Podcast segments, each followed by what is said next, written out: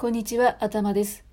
先日、青森県の湖に伝わる女性が白竜になったっていうお話をしたんですけれども、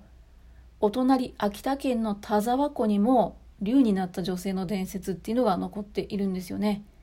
田沢湖というとね、有名な湖じゃないでしょうか。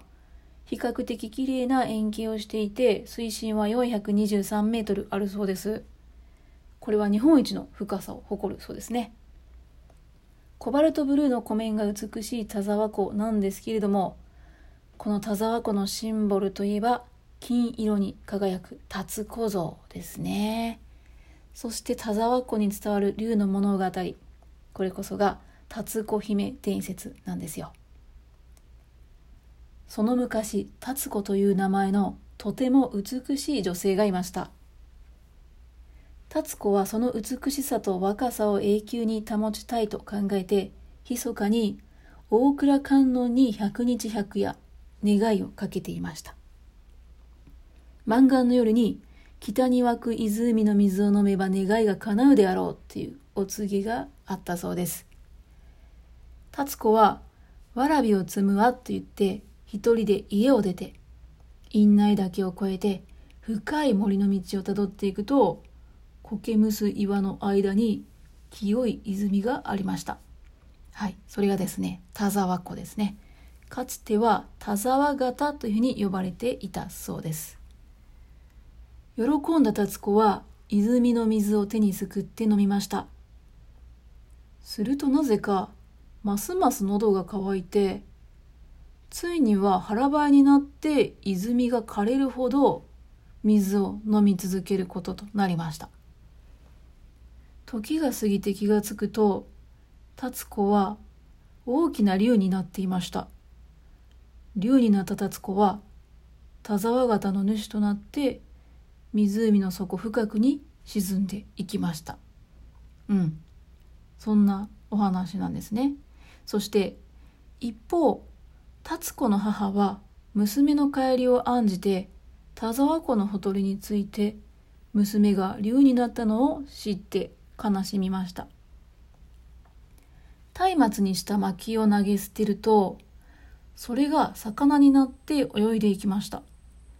後にクニマスと呼ばれて田沢湖にしか生息しなかったキノシリマスという魚になりました。とさはい、まあ、まとめてねそんなお話なんですけれども。はい。それでですねちなみに物語の最後に、まあ、クニマスという魚が登場したんですけれどもこのクニマスは秋田県のね、この田沢湖のみに生息していた魚だったんですよ。うん。なんですけれども、1940年に灌漑と水力発電のために田沢湖に入れられた多摩川の水が酸性であったということでね、なんと絶滅してしまったんですよ。で、その後はもう生息は確認されていなかったんですね。まあいろいろ、いろんなとこで調査したんですけれども、まあ、見つからなかったということなんですけれども、2010年に突如、クニマスっていうのがね、再発見されたんですよ。当時大きなニュースにもなったので、あーってね、覚えてる方もいらっしゃると思うんですけれども、そのクニマスが見つかった場所っていうのは、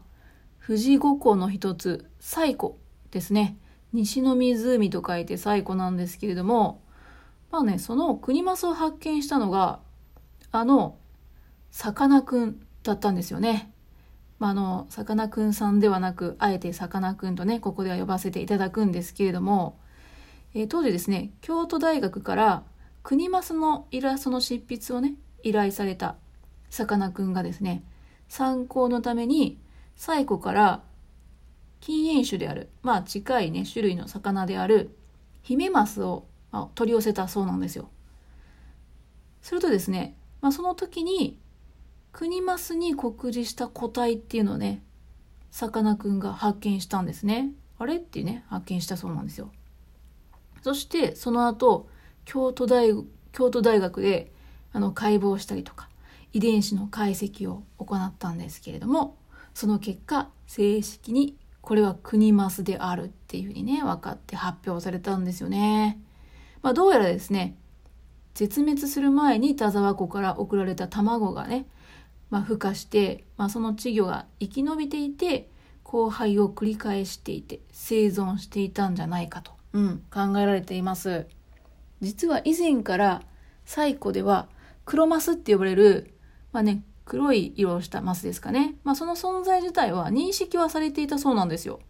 なんですけど、これはヒメマスの、